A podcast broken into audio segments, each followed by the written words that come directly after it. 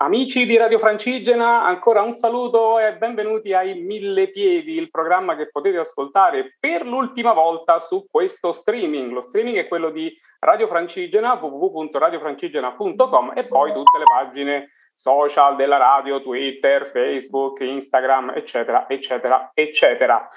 Io sono Fabrizio Marini, Vizio per gli amici, con me in conduzione l'ideatore del programma, colui senza il quale niente di tutto ciò potrebbe aver luogo, Andrea Felegara. Ciao Andre. Ciao, ciao, buonasera a tutti, buongiorno a tutti i nostri ascoltatori. E come sempre, immancabile, Nostra Signora del giornalismo etico e sociale, Luce Tommasi. Ciao Luce, ben trovata. Saluto a tutti. Allora, questa sera parliamo di montagna, come facciamo spesso in questo programma, e parliamo in particolare sia di sci che di escursionismo orientato, come eh, abbiamo fatto in alcune occasioni, alla disabilità visiva. Dal cuore dei monti dell'Agordino e precisamente da Falcade, nel cuore delle Dolomiti bellunesi, è con noi Rubina Foresi, che per tutti è la Rubi. Ciao Rubi. Ciao, ciao a tutti e grazie di questo invito. Grazie mille. Ciao. Grazie a te intanto per, per aver accettato. Eh, giù la maschera, noi ci conosciamo e poi spieghiamo anche perché.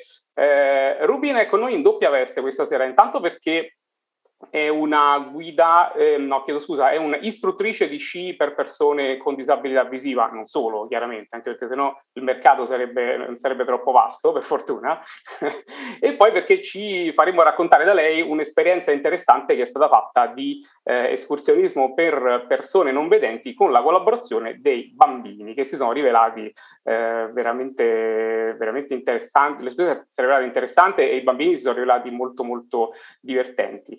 Senti, io vorrei eh, cominciare intanto con la tua ehm, esperienza come istruttrice di sci e volevo chiederti, ma come diavolo ti è successo di avvicinarti all'insegnamento dello sci per le persone non vedenti, che è una bella sfida, devo dire. Allora, eh, io ho iniziato questo lavoro vent'anni fa, quindi io sono maestra da vent'anni. Eh, già durante il corso ehm, per aspiranti maestri uh, uno dei nostri istruttori, anzi proprio il responsabile, mh, mm, ci aveva molto sensibilizzato su questo aspetto dell'insegnamento per uh, le varie disabilità. Quindi poi mh, mm, sono diventata maestra, non ho fatto subito il corso di specializzazione, l'ho fatto 13 anni fa, quando avevo già mia figlia piccolina. E durante questo corso io ho avuto uh, l'onore di eh, sciare con uno di quelli che è stato poi la, la coppia eh, guida eh, sciatore, che poi sono stati anche mh, campioni Coppa del Mondo proprio di disabilità visive, che sono Tom e Jerry. Eh, Gianmaria del Maestro, di fatto, sì. è, degli, degli, è, stato uno degli atleti. Tommaso Balasso anche la guida, Tommaso no? è la guida. E Gianmaria okay. del Maestro, io ovviamente io ho sciato con Gianmaria, non eh, Tommaso ci guardava e avevo Santa Maria attaccato dietro pericolosamente perché devo dire veramente molto veloce. Poi quello che è il corso di specializzazione ti porta ad avere mh, una vasta gamma di possibilità perché eh, ci sono tutti i tipi di disabilità. Io specialmente eh, ho lavorato molto con uh, bambini e con disabilità di tipo cognitivo, che sono poi anche le, le esperienze un po' più frequenti. Eh, però ecco, sono sempre rimasta in contatto con mh, quelli che sono poi alcuni anche dei, dei tuoi amici Fabri, eh, che ben conosci, quelli che fanno un po' più movimento serale, diciamo così, che mi hanno poi contattato quando eh, l'associazione Disabili Visivi eh, di Laura Nardone, di Nardone, sì, ehm, sono venuti a sciare prima ad Alleghe e poi si sono spostati qui a Falcade. Ecco come sono venuta poi a contatto eh, specialmente con voi. Quindi avevo già avuto l'occasione di guidare, di insegnare, però ecco, la mia funzione lassù eh, è specialmente quella eh, rivolta all'insegnamento, quindi devo un attimino staccarmi dal ruolo di guida, altrimenti non, non riesco a fare bene entrambe, salvo dover correggere proprio errori di guida o errori da parte del, del non vedente eh, rispetto a quello che gli sta dicendo la guida. Ecco. Quindi in quel caso intervengo magari a guidare un pochino, altrimenti io mh, seguo e, e, correggo nel momento in cui andiamo a fermarci. Ecco. Qualcuno lo sa, lo sa bene come lavoro. sì, perché raccontiamo Sì. Raccontiamo di uno dei miei atleti di punta, tra l'altro. La, la, la devi smettere, io ti caccio subito da questo programma, ok? Perché in realtà io sono stato uno dei più scarsi, perché raccontiamo a chi ci ascolta che io ho provato a sciare un paio d'anni, poi ho detto voi siete tutti pazzi, eh, però insomma ho Vabbè, capito... Ma, ma, qualcuno ha cercato di farti del male, probabilmente. no, diciamo che ho capito che eh, se da persona non solo non vedente, ma che di fatto risiede in città, vuoi cominciare a sciare a 40 anni e farlo una settimana l'anno, evidentemente sei ampiamente fuori tempo massimo. Quindi è stato per me divertente provare l'esperienza, dopodiché ho detto ok, basta così. Una delle cose più divertenti di provare l'esperienza è che quando ti, una persona che sa sciare ti prende per mano e ti dice seguimi, ti sembra che ti sta a portare Superman perché raggiunge delle velocità che da solo non raggiungeresti mai. È bellissima questa sensazione di sentirsi il vento sulla faccia e tu fai Superman, in questo caso fai Wonder Woman, portami via con te. Cosa Però devo dire, sei stato un ottimo allievo, sei stato un ottimo allievo. In quel caso eh, il mio ruolo è quando si tratta di un allievo principiante, quindi proprio agli inizi, il mio ruolo è eh, sia di istruttore, di insegnante, meglio detto maestro, nella terminologia proprio dello sci, istruttore è qualcosa di più, è qualcuno che insegna ai maestri. Ecco. E, ehm, io sono maestra e ecco, in quel caso il rapporto è veramente a contatto, quindi il maestro diventa guida e, ed è importante questo ruolo proprio nei primissimi passi. Ecco perché Fabrizio è passato sotto le mie griglie, sì. anche se aveva, lui ha avuto anche la fortuna di avere una guida che poi era anche un maestro, che in quel momento era funzione guida, ma insomma non l'ha mai abbandonato, quindi quando non c'ero io c'era la sua guida. No, la persona che mi ha guidato, che sicuramente ci sta ascoltando e che salutiamo, è Ronne Pieruz, che è stato anche insomma, una, un atleta anche a un certo livello, no? Sì, sì, è stato un atleta un atleta veramente valido e è tuttora un grandissimo sciatore. Ecco, poi ha questa, eh, dire, questo ruolo, questo anche interesse per, per, questa attività ed è veramente un ragazzo di, di grande spessore, ecco, sì, che vedo sempre con piacere quando abbiamo queste occasioni, queste settimane bianche Senti Rubina, che differenza c'è tra insegnare a una persona normovedente e una persona non vedente o ipovedente? Allora, la differenza sostanziale è che anche tanti miei colleghi fanno, come dire, danno molto per scontato è guardami, seguimi, eh, imitami, fai quello, quello, che faccio io. No? quando si lavora con un normodotato, una delle parti più importanti è sì la correzione ma anche la dimostrazione, perché comunque eh, non solo i bambini ma anche gli adulti eh, vanno tantissimo per imitazione all'effetto specchio. No? E infatti cioè, si dice i bambini, in realtà io tutti i miei allievi quando sciano dietro di me li vedo sciare meglio, poi quando li vedo da soli perdono qualcosina, pur mantenendo insomma se uno si impegna, ma ovviamente fanno, fanno più fatica. Chiaramente eh, con un non vedente eh, è tutto diverso, bisogna descrivere e veramente dare fondo a tutta la propria fantasia per descrivere nel modo più dettagliato mh, mm, tutte le sensazioni, quindi non è soltanto descrivere un movimento, ma è descriverlo a livello profondo, a livello di che cosa succede al corpo quando effettuo un determinato movimento. Devo dire che questo modo di insegnare e spiegare le cose a me serve moltissimo anche con i non dotati, perché comunque andare a stimolare la sensibilità corporea e la propria propriocettività serve a tutti. Alla fine è il modo più efficace di imparare, proprio perché se si va soltanto con l'imitazione, nel momento in cui io non sono io o chi per me, insomma un collega non è più davanti, eh, naturalmente l'allievo qualcosina perde. Se ha invece un apprendimento basato sulle proprie sensazioni, eh, riesce a, a, mantenere e a prolungare quel miglioramento nel tempo in maniera molto più efficace. Rubina, io non so sciare. e quando ho messo gli sci ho avuto una paura terribile e quindi nessuno mi avrebbe potuto trascinare da nessuna parte. Detto questo come premessa, ecco io vorrei sapere, ma tu come maestro, come maestra, che cosa provi quando eh, accompagni o quando hai diciamo, la responsabilità eh, di una persona non vedente? Ecco, hai, hai detto bene la responsabilità. Se uno dovesse pensare a tutto quello che ci sta intorno, probabilmente mh, mm, non lo farebbe. A me, eh, io sono stata investita mh, mm, dai miei allievi, non da Fabrizio, Fabrizio è sempre stato molto gentile. Eh, e, piano. eh, però sono stata investita da, da un altro. Anche allievo. io sono stata investita, eh. eh. uno dei motivi delle mie paure. Succede, purtroppo succede, ma da quelli anche la caduta di Fabrizio, per esempio, quando siamo inciampati su un bastoncino.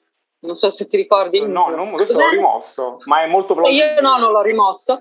E ho schivato il bastoncino, ho sperato che ce la facesse anche Fabri senza dovergli dare eh, impulsi improvvisi che magari l'avrebbero spaventato di più, in realtà è crollato e è andato giù.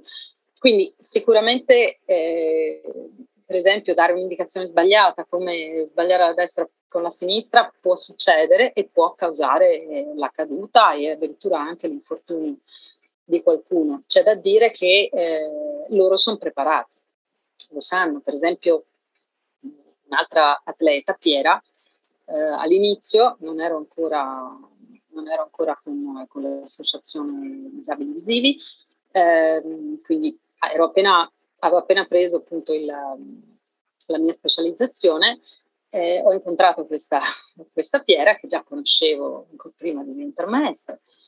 Aveva una mano tutta ingessata eh, perché era appena caduta fuori pista con la sua guida alle prime armi, aveva fatto un bel volo, si era rotto un dito, eh, però mh, non era assolutamente stanca di provare, quindi eh, lei a pochi giorni dall'infortunio mi chiese di poter fare un bel cortoraggio su una pista ripida impegnativa dove abbiamo rischiato la vita tutte e due sta, cioè, non hanno paura, qualcuno non ha veramente non ha paura di niente.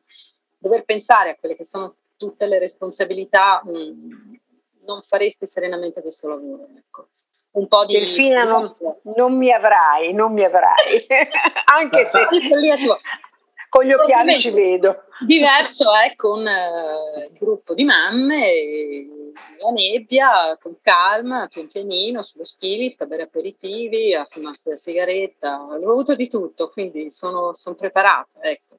Comunque l'allievo tenuto per mano eh, alle prime armi è una, una prassi, eh, non, non, usa più l'insegnamento scioccante delle racchettate nelle ginocchia, della, del forzare la mano.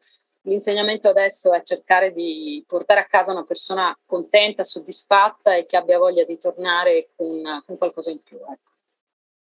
Senti, volevo tornare ecco, sul discorso legato un pochino a, ai rischi del mestiere, no? perché effettivamente devo dire anche io da persona che vive la stessa disabilità di, di, di molti sciatori ciechi, eh, a volte mi, mi, domando io stesso come diavolo facciano, cioè mi rendo conto che ci vuole sia iniziare abbastanza presto e ci vuole anche un minimo di incoscienza, cioè un, lo sci senza vedere è un qualcosa che se ti metti a pensare troppo di fatto non la fai. Devi un po' sfidare in qualche modo le, le leggi della natura. Eh, nella tua esperienza però, in parte credo già di avere questa risposta alla domanda, vediamo se abbiamo la stessa sensazione, non ce la siamo preparata. Eh, le situazioni nelle quali c'è stato qualche mh, piccolo incidente, per fortuna mai nulla di grave, devo dire, mh, sono sempre dovute a mh, problemi legati alla cecità dello sciatore? Allora, io che sia, sia fatto male qualcuno con me di, di grave no, con me no, però effettivamente tu sai bene quanti infortunati mh, ci sono spesso nelle settimane bianche, che possono anche essere sullo sci di fondo. Eh, allora, lo sci è uno sport dove si cade e quindi si ha un impatto, quantomeno sulla neve. Okay? Abbiamo un'attrezzatura eh, lunga che quindi può ancorarsi e provocare delle distorsioni, questo sicuramente abbiamo la velocità che può aumentare il fattore rischio. Eh, sciare in sicurezza non ti limita totalmente da, dall'incidente. Il, può succedere, può succedere sicuramente. Ovviamente eh, non vederci eh, aumenta ancora di più questo fattore rischio, proprio perché, come dicevo prima, può sbagliare anche la guida. Quando eh, il ragazzo mi ha investito, mi ha fatto male, però eh, di fatto ha investito me e un'altra guida. Quando ci ha investito è perché la sua guida probabilmente aveva sbagliato a dargli l'indicazione, destra con la sinistra, eh, mm. non gli aveva spiegato che la pista era stretta. Tutto è difficile prevederlo. Ecco, sicuramente eh, non vederci aumenta un pochettino questo fattore di rischio. Mm, va detto che quando uno ci vede viene giù a 80 all'ora senza magari averne le capacità, è anche più pericoloso probabilmente. Esatto, là ti volevo portare. Lì c'è la coscienza, nel senso la preparazione atletica, eh, il senso critico di, di, sapere di non essere all'altezza di una situazione. Cioè io stessa, quando sono stanca a fine giornata e affronto la pista di rientro, vado piano, perché so che i miei riflessi dopo sette ore di spazzaneve non sono quelli della prima mattina. La pista affollata, piena di gobbe, è il mio lavoro. Dovrebbe esserlo per tutti. Un po' a livello legale abbiamo un pochino le mani legate. Eh, dunque, un poliziotto che pure sorveglia la pista non può fare la multa se non su segnalazione di un professionista. In questo caso professionista sono, sono io maestro il maestro non può fare una multa se non in presenza di un poliziotto, quindi di fatto eh, solo un maestro poliziotto può eh, realmente controllare una pista, non è che ce ne sono proprio tanti.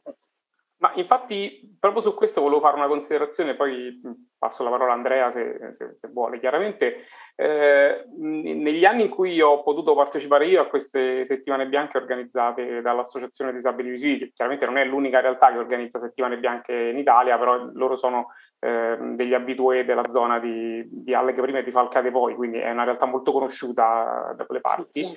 Negli anni in cui ho partecipato anch'io, effettivamente c'è stato qualcuno che ha avuto qualche piccolo incidente in percentuale molto ridotta rispetto al totale degli sciatori, ma nella maggior parte dei casi stando ai racconti, si è trattato di imperizia di sciatori eh, normovedenti che provando ad affrontare piste magari più complesse del loro livello si sono trovati in difficoltà, hanno perso il controllo e hanno investito lo sciatore cieco che andava invece bello tranquillo. Tra l'altro ricordiamo eh, che gli sciatori ciechi sciano con una pettorina che indica sia per chi li guarda frontalmente che per chi li vede di spalle chiaramente la loro condizione di, di sciatore non vedente in più lingue, quindi eh, siamo molto riconoscibili in quella situazione lì. Ciò nonostante ci sono persone che si improvvisano eh, sciatori e, ripeto, pur vedendo dieci decimi, eh, hanno creato problemi a noi che non vediamo nulla. Poi fuori onda racconto un aneddoto su questo che in onda non posso raccontare, ma che è divertentissimo. Vabbè, passo la parola a Andrea.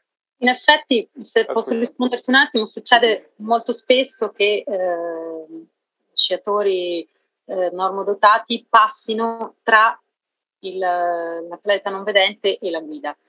Questo eh, crea veramente tantissimi problemi perché allora sciare appiccicati alla guida è un'abilità che pochi hanno e bisogna che ci sia veramente una eh, grande sintonia fra la guida e il guidato perché eh, devono quasi leggersi nel pensiero. Bene? Capita difficilmente, mi è successo poche volte di avere atleti così capaci. Il più delle volte, specialmente se non si ha un livello di sci eh, alto, eh, lo sciatore rimane, lo sciatore non vedente rimane un pochino indietro. Questo consente a tutti gli altri di avere il comportamento che hanno sempre, quello di andare a interferire con le traiettorie di chi hanno di fronte, in questo caso che già crea un problema, già crea un problema a un bambino, crea un problema a, un, a uno che non è tanto bravo a sciare perché comunque gli crei un effetto sorpresa, no? tagliandogli la strada davanti. In questo caso crea, ne crea due di problemi, perché se uno è ipovedente si vede attraversare da un'ombra che boh, non è più la sua guida e quindi è, è, come a un vedente tappargli gli occhi un momento. E se uno è cieco totale gli crei, gli crei un imprevisto anche di rumore su quello che è invece eh, il messaggio vocale che gli sta mandando la, la guida davanti. Ecco. Quindi questa è sicuramente, nonostante la pettorina, purtroppo eh, gli sciatori, non, sì, tanti non ci guardano e tanti, mi viene da, anche da, da, dire, non sanno neanche che i non vedenti possono sciare. Ecco, la sorpresa di, di dello sciatore medio, oh, ma come? Il cieco, ah, ma sciano? Si sembra uno scherzo quella pettorina, no? no? Sì. eh, noi lo diamo per scontato, in effetti moltissimi eh, tra sciatori vedenti, ma anche stessi non vedenti, non sanno che esistono anche queste possibilità. Ah, questo, questo, guarda, è, è, un tema che in realtà vale per tutte le disabilità. Noi come associazione escursionistica abbiamo aperto le nostre escursioni, Fabrizio lo sa, alle persone eh, disabili visivi e abbiamo anche fatto in varie occasioni dei corsi per insegnare ai nostri soci, ai nostri frequentatori di escursioni normovedenti delle tecniche semplici per accompagnare eh, disabili visivi su sentieri anche di semplice percorrenza ovviamente.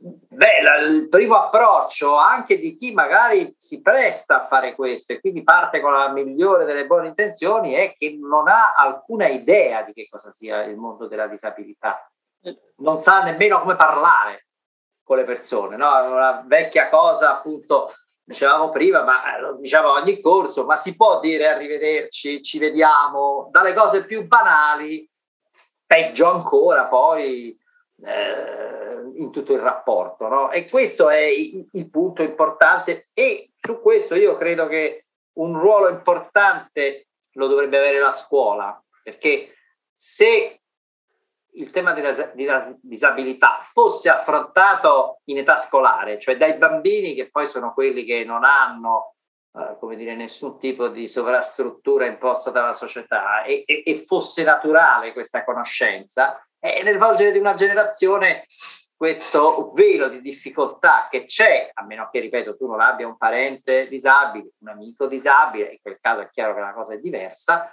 ma se no non hai modo, diciamo, tra virgolette, di, di approccio e quindi non sai neanche come comportarti e questo poi crea naturalmente difficoltà, ignoranza, anche ignoranza di, di comportamento come quello che ti taglia la pista o che proprio non si nemmeno diciamo, non rendendosi conto nemmeno di come rivolgersi con le parole, eh, figuriamoci poi su scenari più complessi.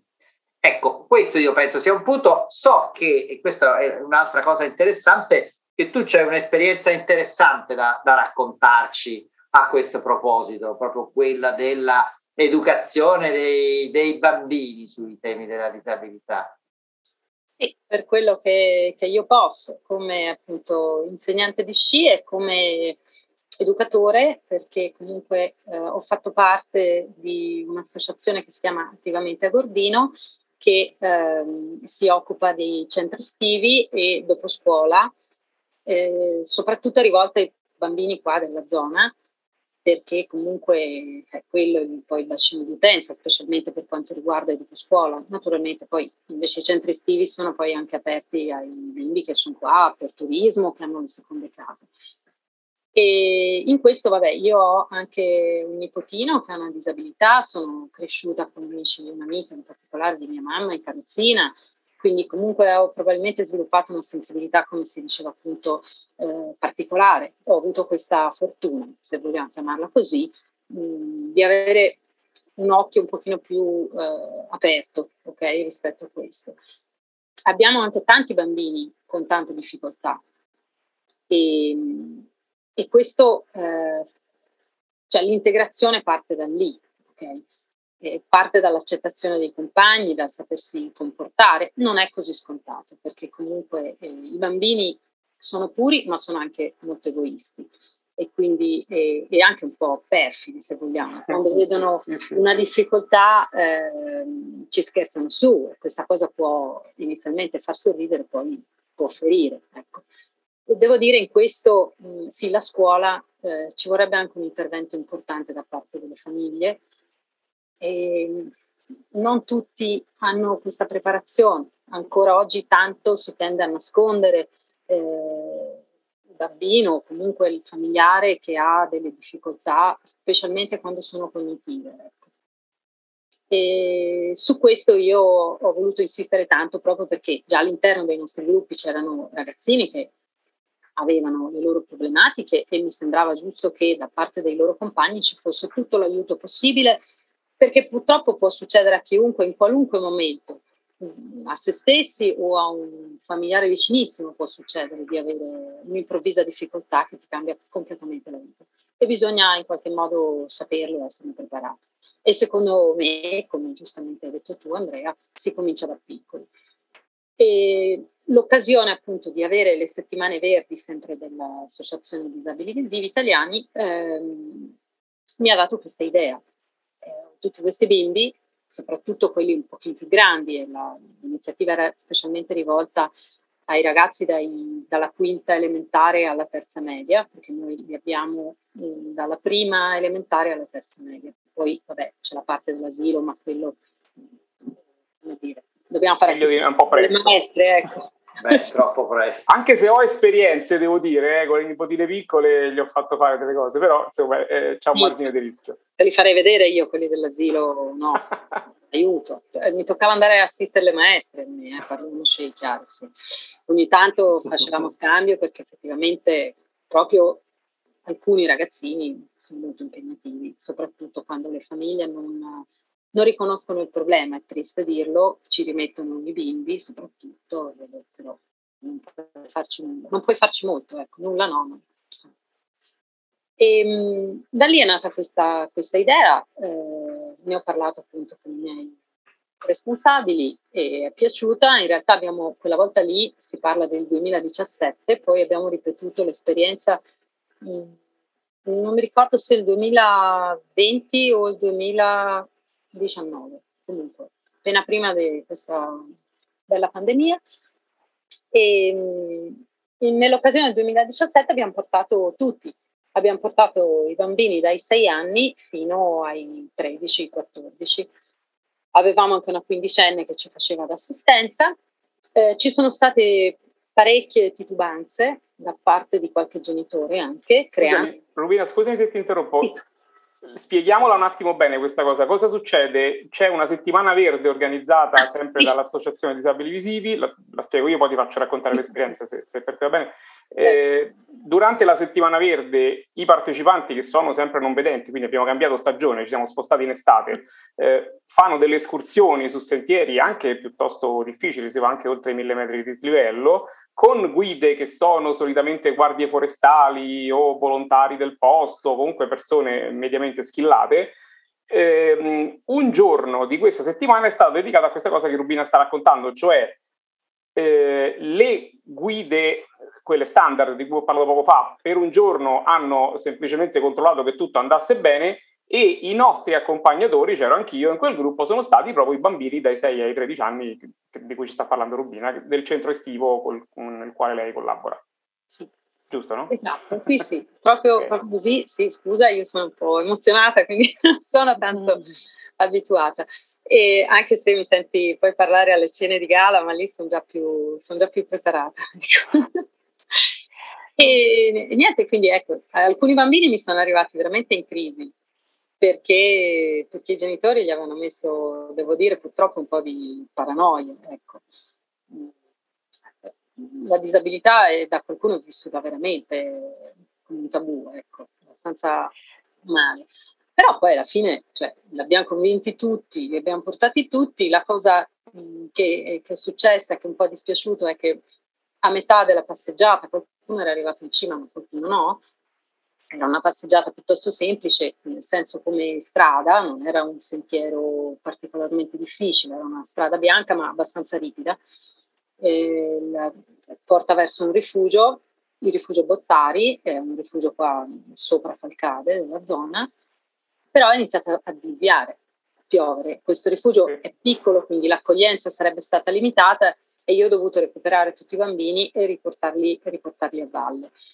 Eh, però poi mentre, mentre pioveva, aspettando la fine del, dell'orario del centro estivo e continuava a diluviare, mh, mm, abbiamo pensato di fargli scrivere o disegnare quelle che erano state le loro sensazioni, il ricordo della loro esperienza.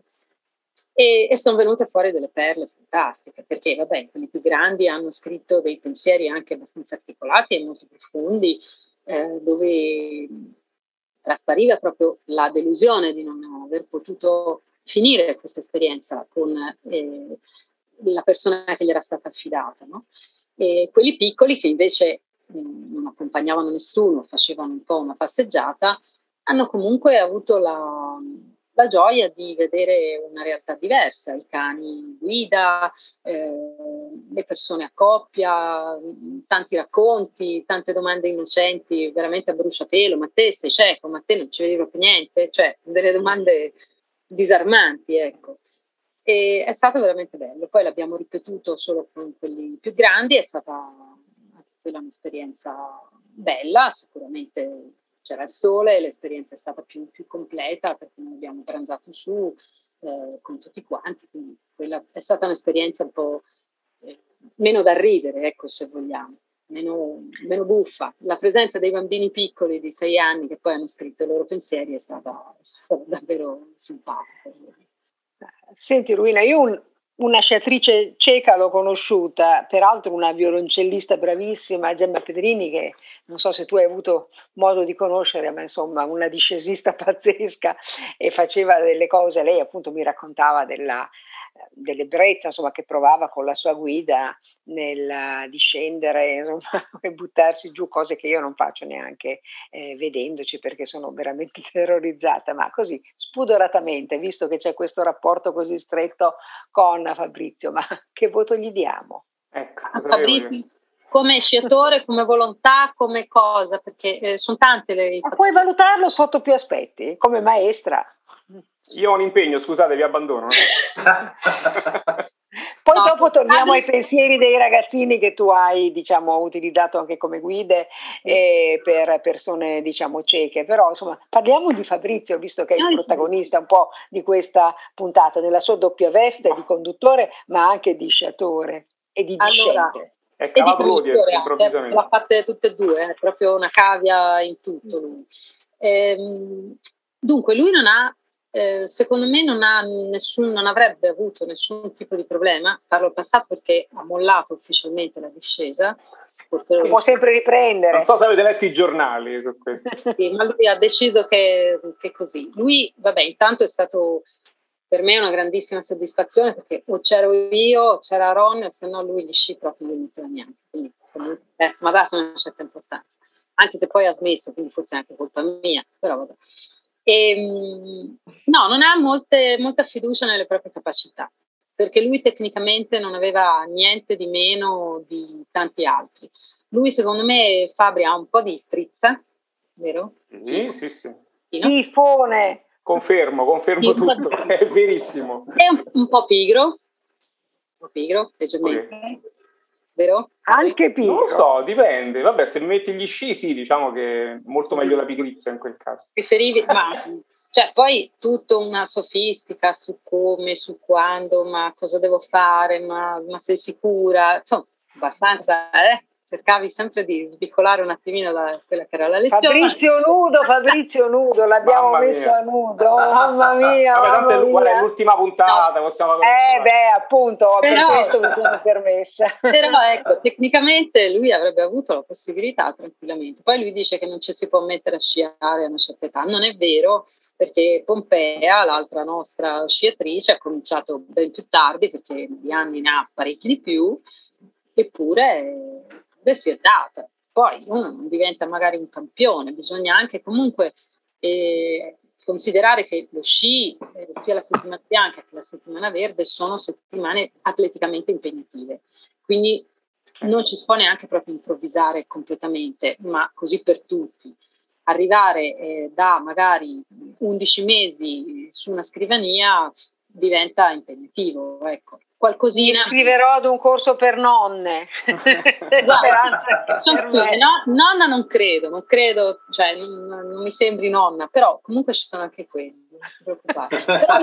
nonna, nonna, acquisita, cioè nel senso diventata con nipoti acquisiti. Ah, vabbè, quindi comunque però ecco, io posso...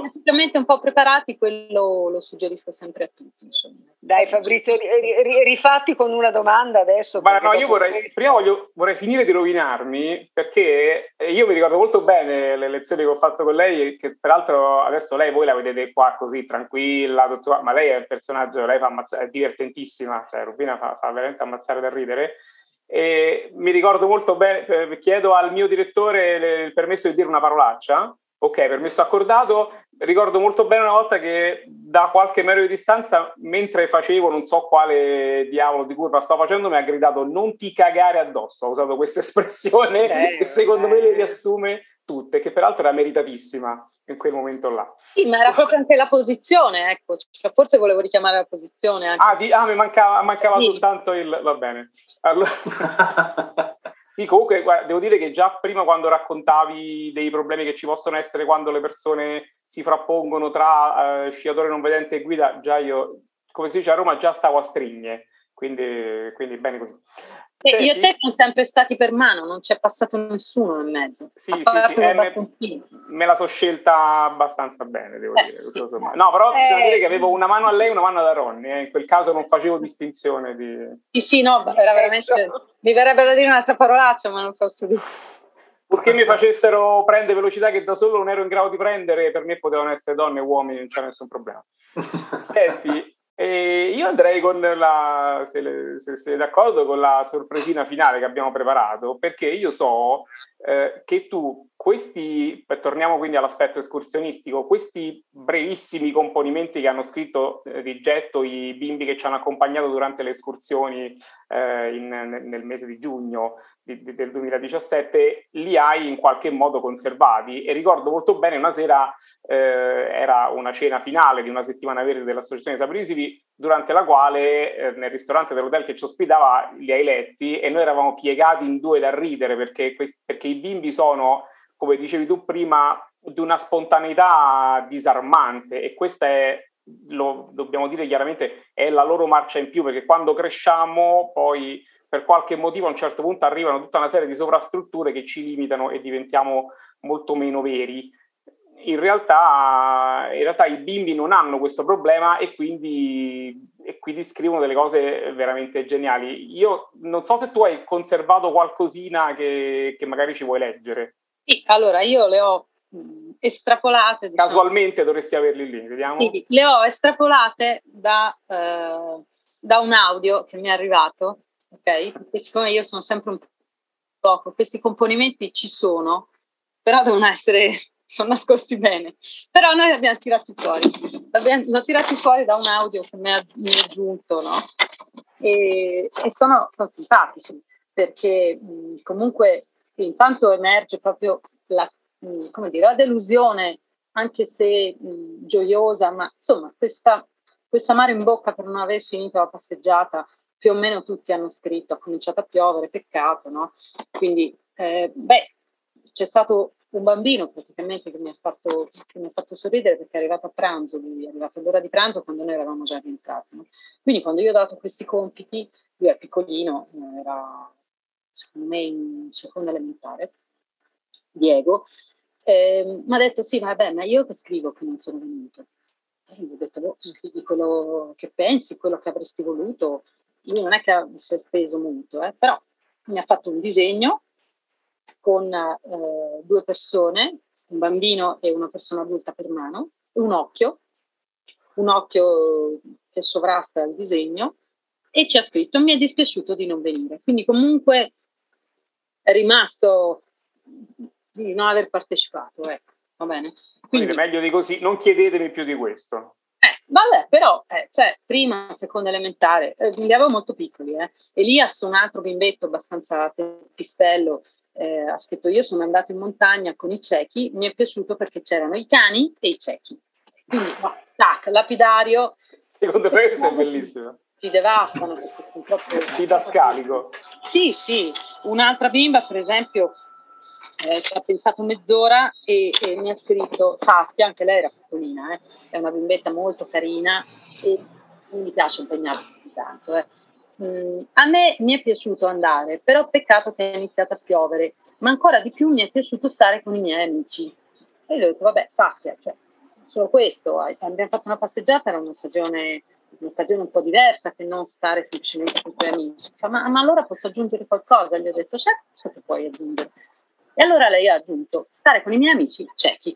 Tac, anche su quello ti fregano, ti fregano con un poco, no? Poi ci sono, ci sono pensieri eh, più profondi, come per esempio eh, Viola, mia figlia, che aveva scritto oggi è stata una giornata emozionante, ho capito quanto sono fortunata ad avere tutto a posto. Era in quinta elementare, e poi gli ho detto Viola, magari ecco, formula un po' meglio.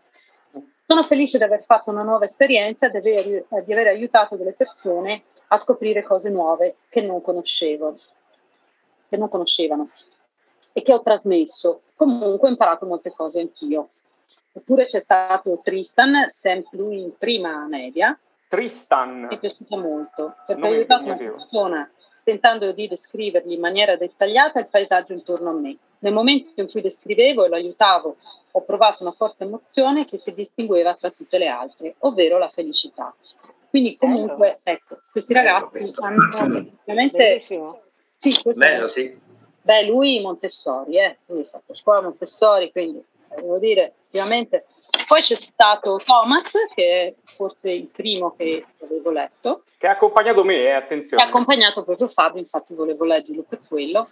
Ciao, sono un ragazzo che oggi ha aiutato delle persone non vedenti, ma in particolare ha aiutato Fabrizio. È molto simpatico e qui poi, cioè, va, non vi dico cosa è stato detto durante la cena, abbiamo di tutto, povero Fabri, giusto? Hanno detto no, allora non era Fabrizio, l'hanno preso in giro un poco. Quando l'ho visto mi sembrava una persona normale, infatti era così. Lui mi ha fatto complimenti perché era un'ottima guida. Poi vabbè ci hanno messo degli errori ortografici da, da morire da ridere, ma non stiamo qua a A camminare con lui ero un po' impaurito perché se magari si inciampava era colpa mia. Però per fortuna è andato tutto bene. L'unica cosa che ci è andata male è stato il tempo, perché prima di arrivare ha cominciato a piovere, però neanche la pioggia, proprio scritto neanche, neanche la pioggia poteva fermarci. Poi noi siamo dovuti tornare indietro, quindi ci siamo salutati. Effettivamente eh, Thomas e Fabri erano quasi arrivati in cima sì, insieme. Sì, sì. Sì, erano sì. tutti, io mi ricordo quando sono venuta a prendermi Thomas, perché io ero indietro con i bimbi più piccoli, a dare una mano con i bimbi più piccoli, eh, erano completamente bagnati, avevano tutti la loro mantellina eh, antipioggia, però eh, veramente io, noi abbiamo avuto ordine di non arrivare al rifugio perché non c'era posto per, per accogliere i bimbi e quindi siamo dovuti tornare indietro. Eh, ma io sai, io sono scuola... Hai lasciato il segno anche lì, dai, hai lasciato ma io sono scuola Pontieri del Dialogo, noi camminiamo, c'è poco da fare. Eh, ma no, io mi ricordo appunto Viola che è partita con, non mi ricordo chi stava guidando, mia figlia è partita, eh, infatti Laura Nardone si era anche preoccupata perché ha visto questa bimbetta piccina, bionda, andare via con questo omone eh, verso il bosco e semplicemente Viola portava il suo guidato ad abbracciare gli alberi, ad annusare i fiori, quindi cioè, proprio le cose, io gli ho detto tirate fuori tutto quello che, che vi viene in mente, dovete raccontare quello che avete intorno. E credo l'abbiano fatto con una trasparenza, con un trasporto importante. Poi c'è stato un, bimbo. Scusami un secondo, sì. mentre, mentre ne, ne, trovi qualcun altro, se vuoi, volevo raccontare eh, su, sul bimbo che ha accompagnato me, Thomas, che era questo bimbo, avrà avuto 11 anni, ma era secondo me un po' più basso rispetto alla media della sua età. Era un bambino veramente piccolino, un po' gracilino così.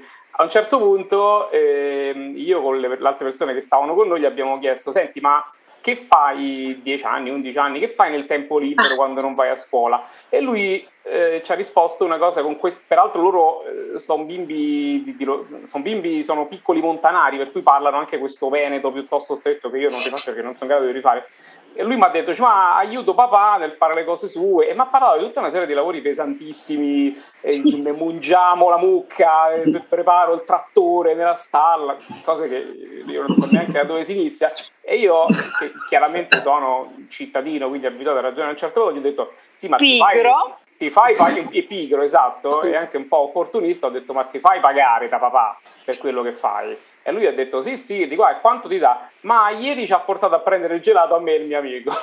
detto, fregatura, fregatura. Eh, Dai, non so se ne hai qualcun altro, poi sì. magari andiamo a chiudere. Tom Martin, per esempio, che era interessante perché Martin è dislessico, disesarto, no? Eh, io l'ho visto in grande difficoltà. Ovviamente buona norma sarebbe dire all'educatore che ha in consegna eh, tuo figlio quali sono le problematiche specifiche di tuo figlio. Naturalmente il 99% delle volte non mi viene detto niente, me le devo indovinare. Io ho visto questo ragazzo molto associato, lui deve scrivere tutti i commenti, molto in eh, anche lui era in prima media. E mi ha detto, guarda, io non ho niente da scrivere, non voglio scrivere.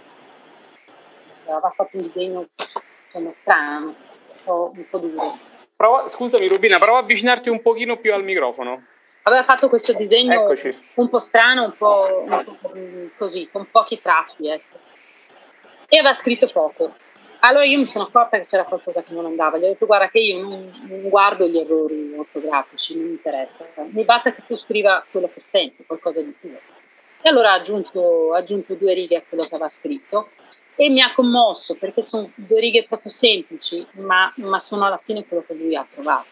Ha scritto sono andato fino al rifugio Bottari, che non era vero perché non c'eravamo arrivati, ma comunque nella località di Falcade che è Molino assieme a un ipovedente. E poi le emozioni che, che ho provato sono timidezza e felicità. Ecco, l'assieme a un ipovedente con le emozioni che ha provato l'ha aggiunto dopo che insomma in qualche modo avevamo, avevamo parlato e la sua difficoltà era proprio scrivere, Sporino. E avrebbe potuto dettarmelo e la cosa sarebbe stata più semplice. Ecco, questo tanto per dire quanto ancora siamo indietro, tra virgolette, sull'argomento difficoltà della, delle persone che abbiamo anche vicinissime. Quindi una mamma rispetto a un figlio, che poi è una mamma giovane, con la quale io ho parlato tanto, ma non so se l'ha sottovalutato il problema rispetto a un centro estivo dove alla fine non si deve forse scrivere. Ecco. Però questa timidezza e felicità sono due parole chiave abbastanza importanti perché l'esitazione nel, nello stare vicino di una persona che non vede e, e anche però la, la felicità di, di, poter fare questa cosa, insomma, quindi un'emozione nuova, adesso al di là del fatto che possa essere complicato tradurlo in parole eh, scritte, ma eh, le sensazioni sono forti, no? E penso che sia poi quello che forse ancora oggi provano molte persone, no? Cioè la, il timore, l'esitazione, quindi la timidezza però anche poi la soddisfazione insomma, di condividere un percorso, no? E poi anche quello che dovremmo Ma, eh, fare. Gli anni, gli anni, dopo loro mi hanno, mi hanno, chiesto e anche tutti gli ospiti non vedenti aspettavano la gita con i bambini. Logisticamente è stato difficile perché comunque non c'era un programma proprio chiaro delle passeggiate e io per comunicarlo alle famiglie, portarmeli via magari con un pulmino così avevo bisogno di un certo preavviso. È stato complicato gli anni dopo, ecco. Mi sono un po' imposta questa ultima volta che, che è stata appunto, se non ricordo male, il 2020, boh, non ricordo, 2019 se sbaglio, e mm, col Covid non mi ricordo più quanti anni sono passati. Comunque ecco, lì mi sono un po' imposta, e, però ecco, gli anni dopo è stato complicato per via dei programmi, non si sapeva mai dove andavano a passeggiare. Quindi. Sì, questo è vero, anche noi non sapevamo mai. È un po' a sorpresa, sì, era difficile. Sì, Però loro, loro si aspettavano, loro avrebbero voluto, specialmente quelli grandi che avevano già fatto questa esperienza o quelli che da piccoli erano diventati grandi e volevano assolutamente partecipare. Andrea, perché non la importiamo anche da noi un'idea così? Beh, questa è un'idea interessante, la possiamo naturalmente tra- tradurre nel, in quello che noi facciamo, cioè nel camminare. Infatti adesso io, poi ormai i tempi sono che dobbiamo chiudere, ma pensando al camminare, quindi pensando al camminare sulla neve, mi viene in mente il ciaspolare e mi chiedo eh, se invece di sciare, per esempio, tanti non vedenti, bambini, potrebbero anche, per esempio, organizzarsi in ciaspolate, dove magari chi, tra virgolette, ha più paura di sciare, ciaspolare è qualcosa sicuramente di più vicino al camminare, di più controllato e di meno... E fra l'altro non hai tutti i rischi connessi alla grande quantità di persone presenti su una pista, quindi sei anche più tranquillo da quel punto di vista e sicuramente molto emozionante camminare in un bosco innevato, insomma. Sì, sì, anche ma... quello trasmette una grande emozione. Questo, questo, viene fatto e durante la settimana bianca ci sono molte alternative, c'è chi scia, c'è chi sta in albergo a mangiare tutta la settimana, perché vero ce ne sono parecchi, eh, c'è chi fa sci di fondo e ci sono anche le ciaspolate. Ora, la normativa riguardo le ciaspolate è un po' particolare perché tutto quello che è attrezzatura da montagna, mh, che non siano gli sci dove ci sono degli appositi maestri, eh, sci di fondo e sci di discesa, eh, prevedono la presenza di guida alpina. La guida alpina ha eh, un impegno giornaliero e un impegno economico anche abbastanza elevato, quindi è, è un po' strano. In, in teoria anche la, la, bicicletta, che tanto va adesso, dove ci sono le guide di bike, mountain bike e bike e tutto il resto, sarebbero appannaggio delle guide alpine. Quando magari una guida alpina che arrampica da Dio, magari non gli piace neanche andare in bicicletta non è perfettamente capace. Ecco. Abbiamo una legislazione un pochino, un pochino strana per cui dove c'è attrezzatura è prevista la presenza della guida alpina, quindi là bisognerebbe documentarsi un pochino, a meno che uno non vada da solo, ecco. Però io, maestro di sci, non posso accompagnare, non posso prendermi in carico un gruppo di ciaspolatori, ecco. Io da utente, diciamo da persona che ha fatto due o tre volte nella sua vita, non di più, un po' di, di, un po di ciaspole, devo dire che per noi eh, non vedenti le ciaspole rappresentano una cosa molto interessante perché eh, ci consentono di seguire la persona che ci accompagna senza dover necessariamente stare a contatto con questa persona, perché il rumore prodotto dalle ciaspole di, di una persona che ci guida è esso stesso una guida per noi, quindi mentre per esempio camminando in un bosco io devo necessariamente stare a contatto di chi, di chi, di chi mi accompagna, perché le variabili sono tante, anche per quello ci possono essere eh, sassi sporgenti, situazioni di questo genere, rami, eccetera. La neve tutto sommato crea anche, questo è un altro fattore, un terreno abbastanza uniforme e quindi fa sì che il solo rumore delle ciaspole della persona che, che ci accompagna, che può essere a fianco a noi o davanti a noi, eh, basta quello per, farci garan- per garantire che noi non abbiamo grosse difficoltà. Chiaro che tutto questo poi va adattato ai diversi tipi di, di, di terreno, però ecco questa Certo, certo. Beh, tra l'altro devo dire che la neve rispetto al terreno ha una tale varietà di, di tatto mentre cammini, per una persona non vedente credo offre una gamma ancora superiore rispetto al, a un sentiero ehm, perché ci sono tantissimi tipi di neve, la neve può diventare dura, morbida, nel giro di pochi metri può cambiare tante volte.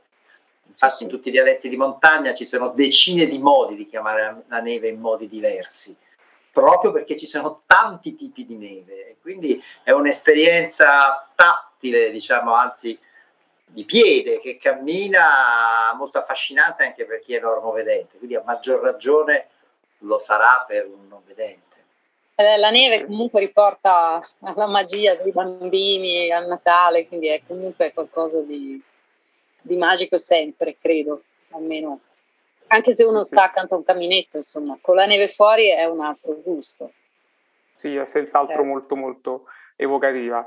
Allora, io credo proprio che noi siamo arrivati in fondo, come al solito ci siamo allargati, perché quando parliamo di argomenti che ci piacciono, ovviamente tendiamo a andare oltre il consentito, ma poi siamo sicuri in chi... fondo alla pista siamo arrivati. Esatto, siamo proprio in fondo alla pista. Abbiamo Vabbè. fatto la marcia lunga, se Insomma, dai, è... se siamo riusciti a appassionare chi ci ascolta, alla fine saranno arrivati ad ascoltarci fino in fondo. E allora eh, è il momento di, di, chiudere per ritrovarci in un futuro che noi speriamo quanto più prossimo possibile, insomma possiamo dire, stiamo già valutando del, delle altre piattaforme che possano ospitare il nostro programma. Io ringrazio tantissimo Rubina, grazie per essere stata stata con noi e in bocca al lupo tanto per tutte le tue attività ti, ti vengo a trovare eh, appena po- non servo dietro l'angolo ma ti vengo a trovare prometto. Sai che ti aspetto io. Ringraziamo Andrea grazie mille Andrea per essere grazie. curato il programma. Grazie a Luce io penso che possiamo ricordare il nostro sito il certo. nostro nostro sito www.pontieriteldialogo.org e tutte le nostre pagine social. Se cercate Pontieri del Dialogo, come sempre ci trovate e saremo lì ad aspettarvi. Ciao a tutti, alla prossima. Anche con i mille piedi ci trovate. Eh? Con i mille piedi, senz'altro, con il nome del programma. Insomma, dai, non, non ci sono scuse. Su, Noi continueremo a camminare. Sicuramente. Non c'è dubbio. Grazie. Un saluto Ciao. a tutti e non cambiate link. Ciao.